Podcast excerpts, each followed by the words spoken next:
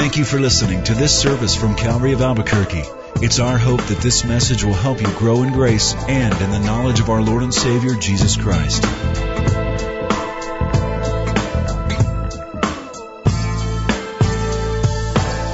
Let's pray together. Our Father in heaven, we thank you for the opportunity that you've given to us to get out of our homes this morning, to drive here, to gather together to hear inspirational music, to fellowship with each other and reconnect after a week. And on this day, the Lord's Day, to worship you in a new and a fresh manner. And to consider what your word says to us and what principles that we're going to glean for our lives. We humble ourselves before you, simply asking that you would reveal who you are to us, that we might conform to your image. In Jesus' name. Amen. Knowledge is power. That's what Francis Bacon, the statesman, scientist, said in the 16th century. Knowledge is power. If that is true, then this is the most powerful generation in history. Our store of knowledge is growing at such an ever increasing rate and its accessibility is instantaneous.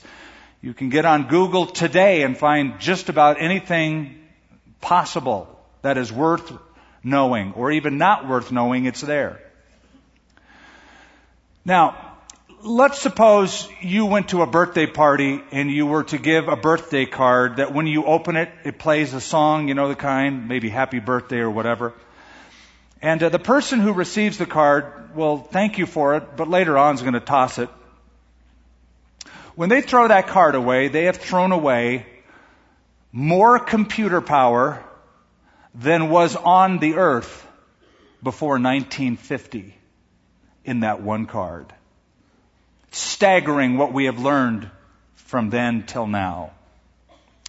You can put as much informational knowledge on a single silicone chip as was in the entire library at Alexandria, Egypt, the largest in the world at that time, the ancient world, 700,000 parchments in that library alone.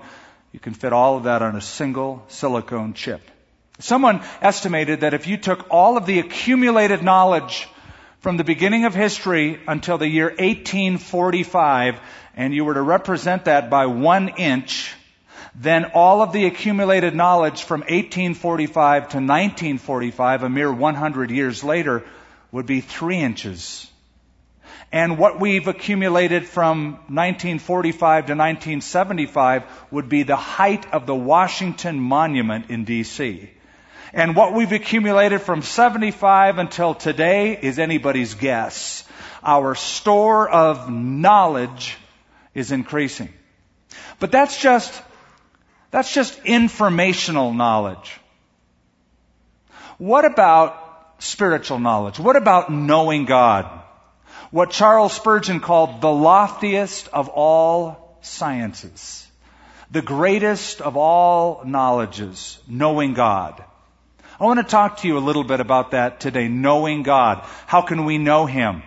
And if we know Him, how can we know Him better? And why is it that some don't know Him? And even disregard him. I have a copy of a Newsweek magazine from some time back, and on the front is the big letters God and the Brain. And um, it says how we're wired for spirituality. Here's a portion of that article. This is from Michael Persinger of Laurentian University in Canada.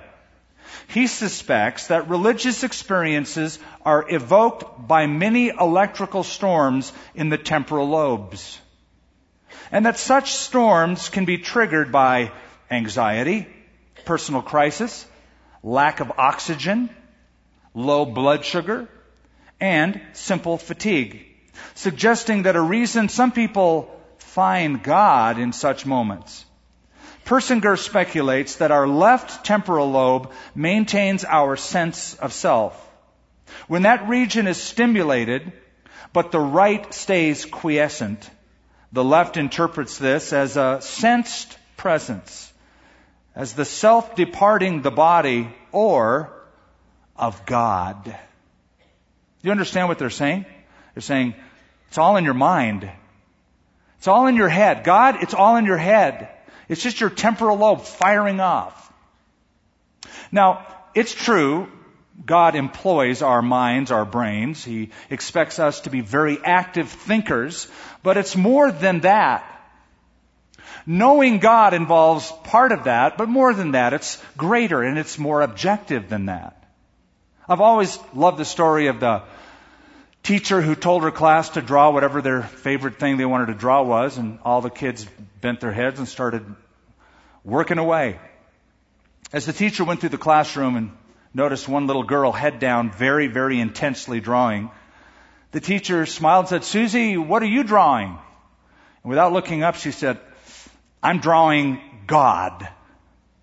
And the teacher said, Susie, nobody knows what God looks like. And without lifting her head, without even flinching, she just said, they will in a minute. now that could have been Jesus' line. Because people didn't know God or, or understand God in any kind of manifested form. No one has seen God, the Bible says, at any time, but the only begotten Son who's in the bosom of the Father, He has revealed Him, declared Him, shown Him forth. Now we're in John 14. We're dealing with an upper room Passover conversation. It's Jesus comforting his disciples before he leaves. He's going to be killed the next day. And this final meal, they have already heard enough to cause them some fear and to be distraught.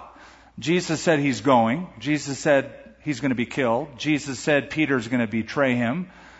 Uh, excuse me, deny him. That Judas is going to betray him. And so they're agitated.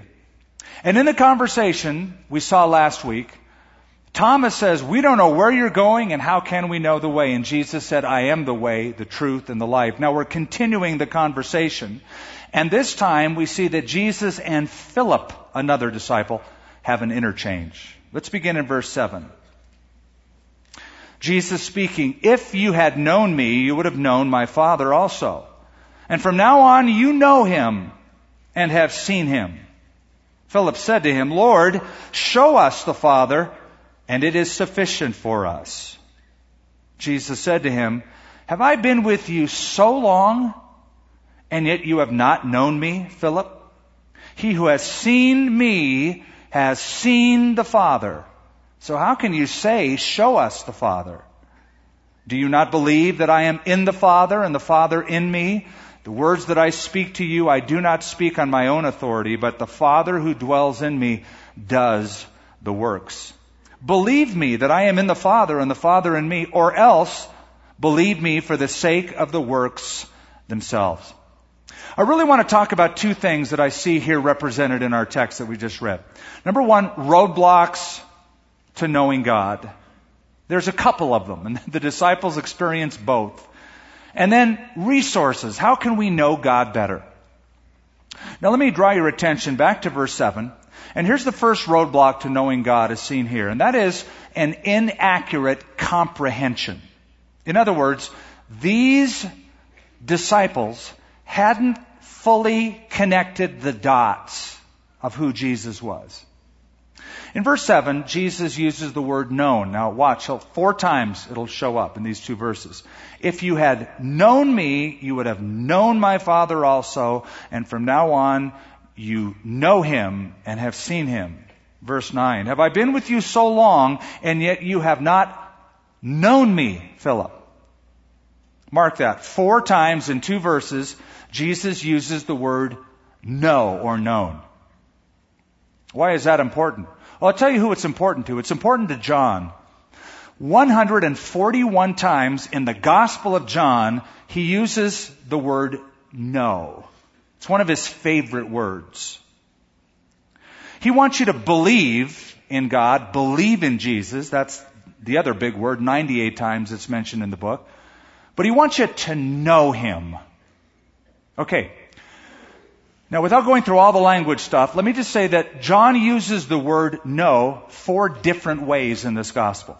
This will help you. Number one, he sometimes uses it to mean knowing a fact. Just knowing the fact. Here's the fact. Good, I know that. Here's another way he uses it. To understand the truth behind that fact. Where that fact is leading. Number three, he uses the term to know in reference to knowing a person relationally. And number four, to have a deeper, fuller comprehension of that person's identity. That's how Christ is using that here. You should have known me, Philip. If you had known me, if you had really known me. Now, he's not saying that we're not acquainted relationally. This isn't Jesus saying, Philip, I'm Jesus. Nice to meet you. They've known him probably better than any other human being for the last three and a half years. These disciples had been around him. And they were learning who he was, but they didn't fully comprehend his identity. They're still computing all of that in their brains. Do you recall on the Sea of Galilee when Jesus calmed the storm that the disciples asked the question, who can this be that even the wind and the waves obey him? That was their question. Who can this be? And they were in a three and a half year schooling process of discovering who this can be. Until Peter finally says, I get it, Matthew 16. You are the Christ, the Son of the living God. They knew he could work miracles. They knew he could speak really well. They believed that he was the Messiah, but, but, they didn't quite grasp the deity part of it. Because of their background, their upbringing, the idea that God would reside in a physical body was foreign to them. Now, they will come to that understanding. As time marches on, Jesus will die the next day. Three days later, he'll be resurrected. When Jesus appears to Thomas, Thomas is the guy that connects the dots. And he says to Jesus, my Lord and my what? God. My Lord and my God. I get it. I get it now. You know, one of our roadblocks in really knowing who God is, knowing Jesus, is all the baggage that we bring into the relationship. The baggage of our upbringing, our culture, our customs, our worldview. And all of that forms a lens by which we view God. That's why a person will say things like, well, I've always pictured God like, or my view of God has always been. That's their baggage. That's their lens. Here's the point. Who you think God is and who God really is may not necessarily be exactly the same. They may be miles apart. It's true for any of us. So that's why it's important to understand who He is by who he reveals himself to be. He's been doing that for three and a half years with these men, and obviously they didn't quite pick it up yet. So that's number one, inaccurate comprehension. Here's number two, second roadblock. An inappropriate confirmation. In other words, well, I want proof. I want some visible, physical manifestation that's all I need. Look at verse 8. Philip said to him, Show us the Father, and it's sufficient for us. Uh, yeah. That would be like sufficient for anyone. Do you kind of understand where Philip's coming from? Jesus, you keep telling us you're going. You keep telling us you're going back to where you came from. You keep talking about you and the Father being one. You keep bringing the Father up. Um, it looks like we're going to be losing you soon. If you just show us God the Father, we'll be happy. That's all we need. It will be sufficient. There's something to understand about Philip. We've met Philip before in the Gospel of John. You remember when Jesus was feeding the multitude, the thousands of people that came to Galilee, and Jesus did the miracle to feed them? Before he fed them, when all those people were gathered around, the Bible says that Jesus turned to Philip and asked him a question. He said, Hey, Philip, come here. Where can we buy bread that we can feed all these people? And the Bible says it wasn't because Jesus needed the answer to that. He did it to test him. And Philip failed the test. Philip, where do we buy bread that we can feed all these people? Immediately, Philip's little accountant, left brain, pragmatic thing kicked in. He starts computing. Okay, let me do 200, 2,000, 10,000, He says, Jesus, I figured this out.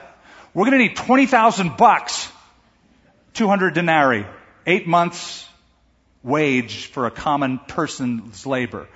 And that won't even cover the cost of all this. But I figured it out. And that's not the right answer. The answer is staring you in the face, Philip. His name is Jesus. He's going to do it. That's the Philip we're dealing with here.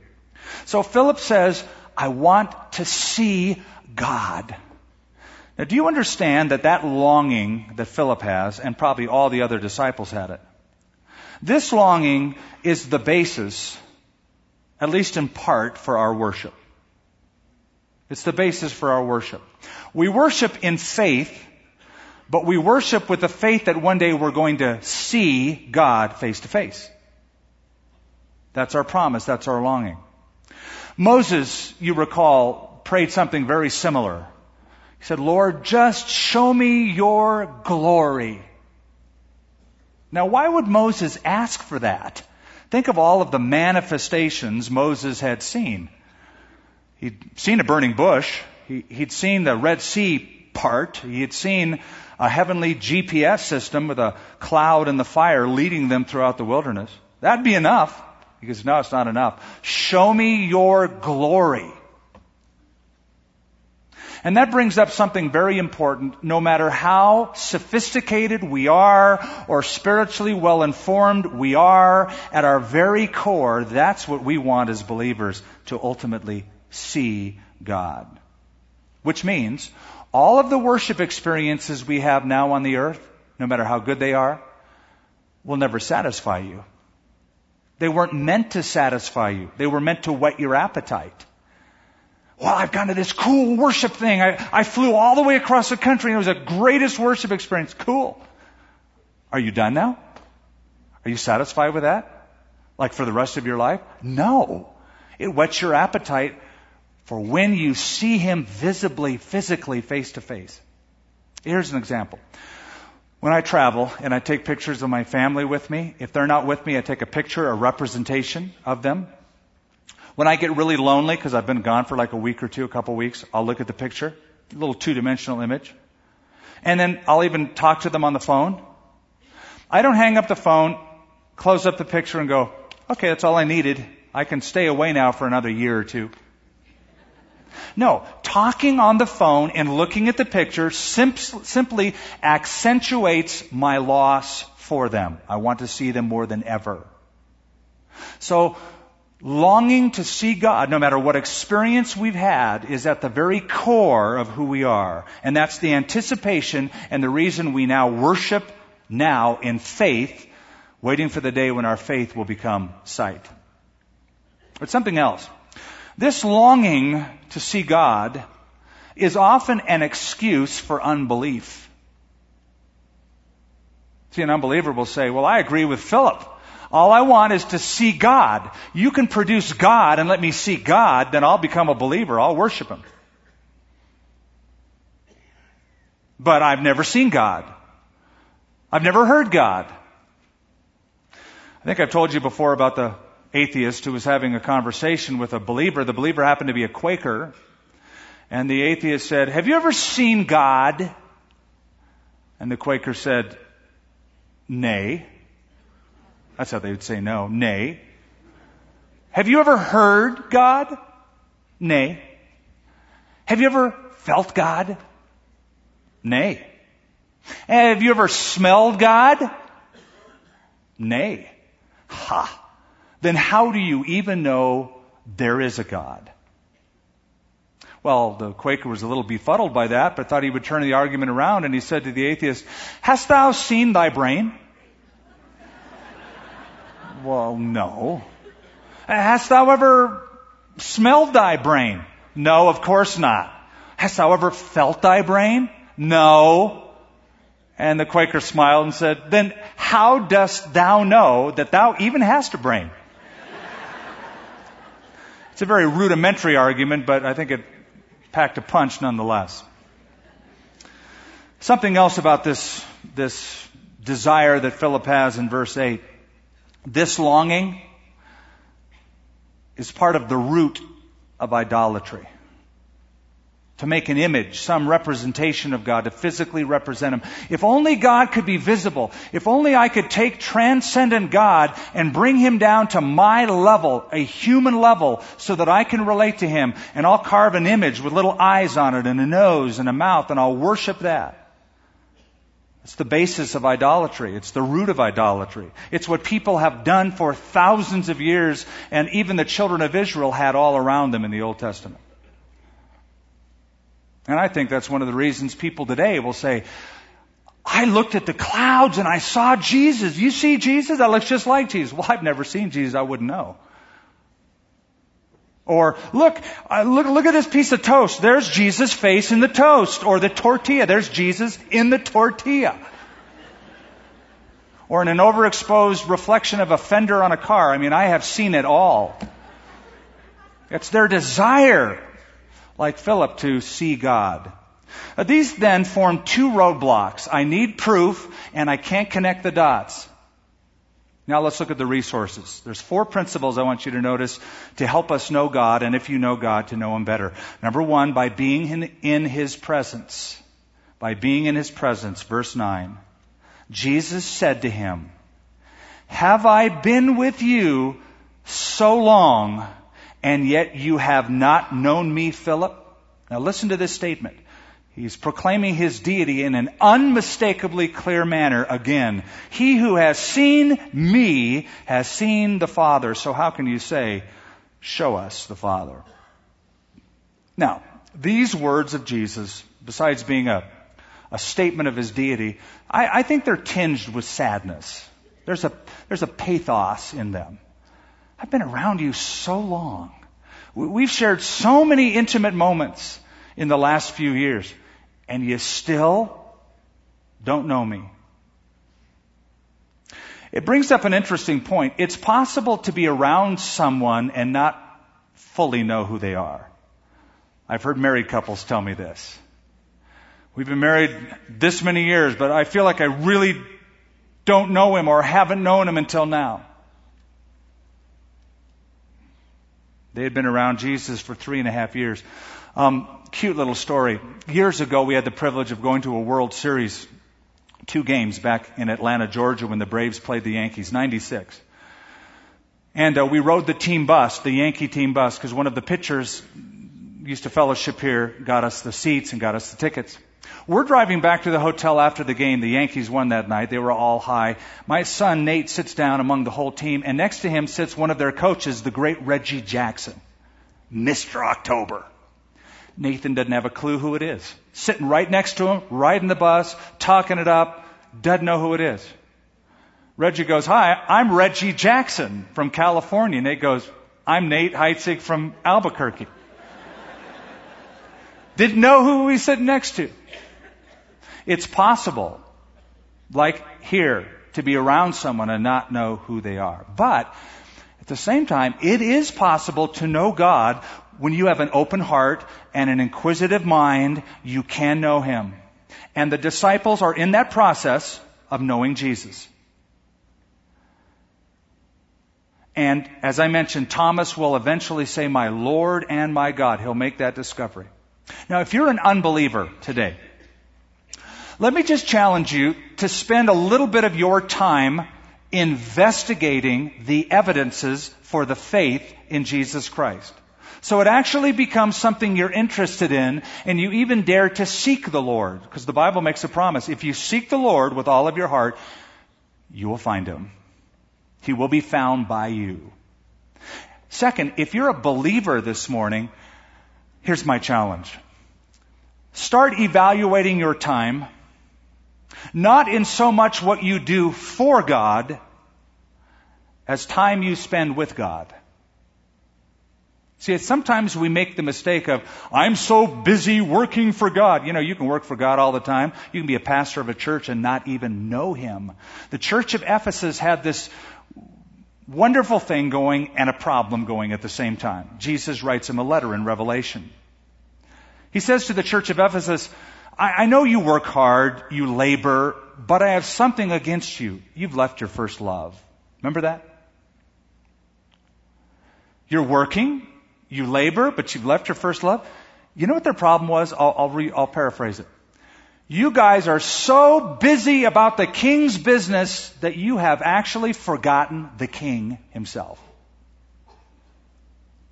How about just taking a tad bit more of your time to be with him, to fellowship with him by being in his presence? Number two principle, by believing in his person. And what I mean by that, because you say, well, I already believe in God. Learning to trust him more. Verse 10. Do you not believe that I am in the Father and the Father is in me? And then look at verse 11. Believe me that I am in the Father. Okay, stop and think about that. Who is Jesus speaking to when he says, believe me? He's speaking to believers. They're, they're disciples. These aren't atheists. He's not trying to convince them to get saved. They already believe in him. They're disciples. They're followers. Believe me. And in verse 11, the word believe is present, active, indicative. In other words, go on believing. Keep it up. Let your faith grow. You see, you don't just get saved by faith. You move on in the Christian life by faith, by learning to trust Him more and more. That was Paul's desire. He writes to the Corinthians, 2 Corinthians 10 verse 15, we hope that your faith will continue to grow. Is it? The writer of Hebrews declared, without faith it's impossible to please him. And whoever comes to God must first believe that he is, and second, that he is a rewarder of those who diligently seek him. Are you diligently seeking him? There was a skeptical physician treating a patient who was a strong, vibrant believer. And the doctor confessed after the surgery that he had performed on his patient. He said, You know, I believe in God. I guess I believe in Jesus. I'm not conscious that I have any real doubts. But I don't know if I'm saved.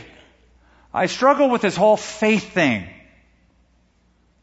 The patient said, a week ago, doctor, I believed in you as a very skillful physician.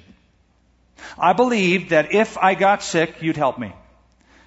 But two days ago, I let you cut into me and give me some medicine that I didn't understand, but I entrusted you with my life completely. You can see the difference. It's one thing to believe as a patient if I get sick, that guy's going to help me or could help me. It's another thing to say, I'm sick now, help me. I surrender. I entrust my life to you. So here's my question. Is your faith growing or is it stagnant? Would you describe your faith as very active, very alive, or needing life support? One of the greatest prayers you could ever pray is what the disciples prayed. Now, now, now get this. On one occasion, Jesus told the disciples, you guys need to forgive people. Well, what do you mean by that? Jesus said, if somebody offends you seven times in a day, seven times in a day, and comes up to you and says to you, I repent, you're to forgive them. Okay, that, that's pretty amazing. Imagine somebody walking up to you, slapping you in the face, and then afterwards going, I'm sorry. You go, okay, okay, I forgive you. Don't do it again. 20 minutes later, bam, slaps you up again. And says, I'm sorry. Now by that time, by, by number two, you're going to go, you know what? Don't you ever do that again. By the third time he slaps you and says, I'm sorry, you're going to say, I'm not going to forgive you because that's not real repentance. You know what Jesus said? Even if he says to you, I repent, forgive him, even seven times. You know what the disciples said when Jesus said that? You know what they said? Listen, you'll relate. Lord, increase our faith. Makes sense, doesn't it? It's like, I don't have that kind of faith. Help me on that one. I'm not doing good on that one. Increase our faith. That's a good thing to pray. Lord, increase our faith. So, being in His presence, believing in His person. Here's a third way that can help you know God. Bending to His Word. Bending to His Word. Notice in verse 10, in the second sentence, the words, the words that I speak to you, I do not speak on my own authority, but the Father who dwells in me does the works. Jesus appeals to the words they had heard him say for the last three years.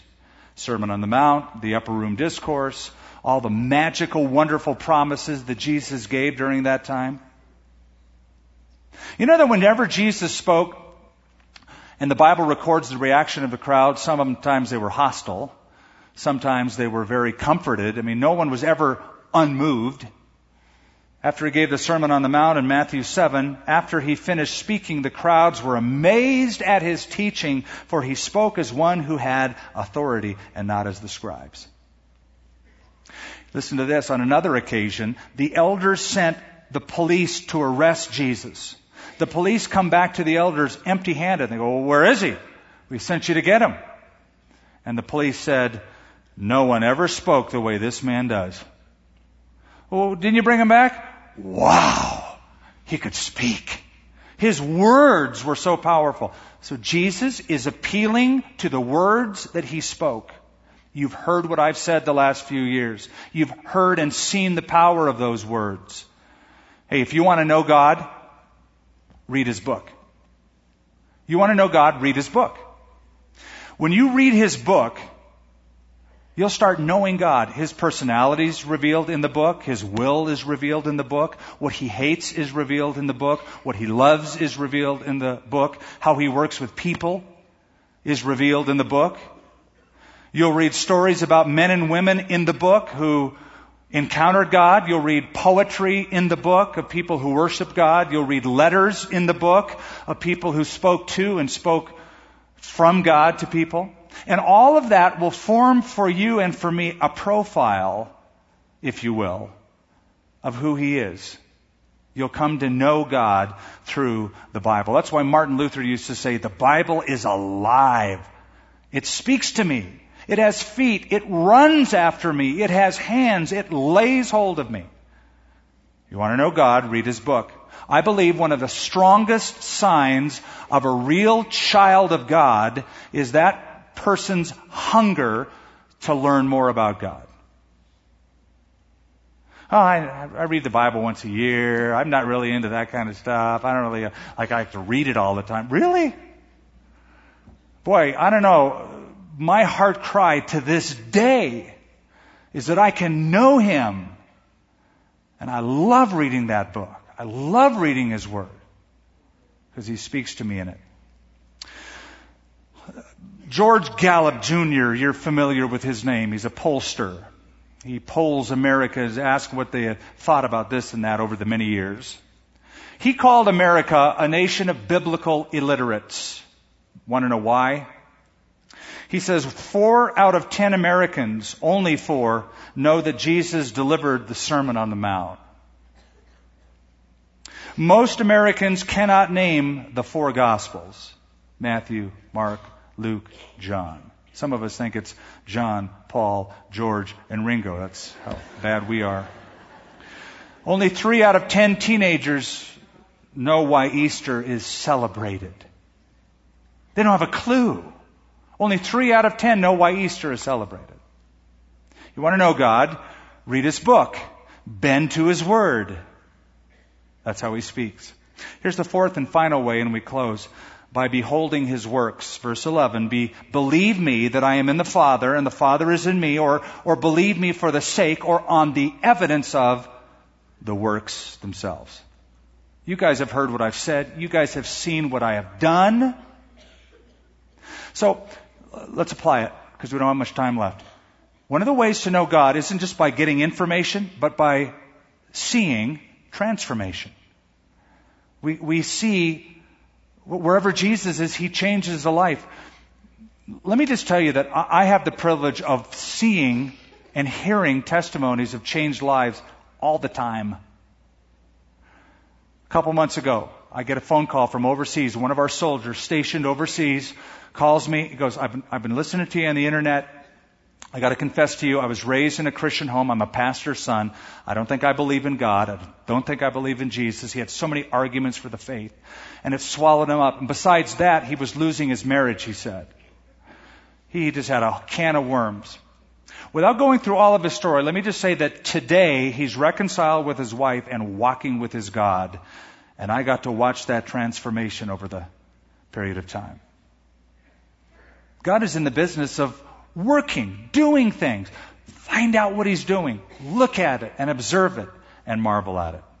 So you want to know God? Hang out with Him. You want to know God? Learn to trust Him more. Let go more. Surrender more. You want to know God? Read His book. You want to know God? Check out what God is doing. But let me say, let your highest priority in life is to know God. To know God.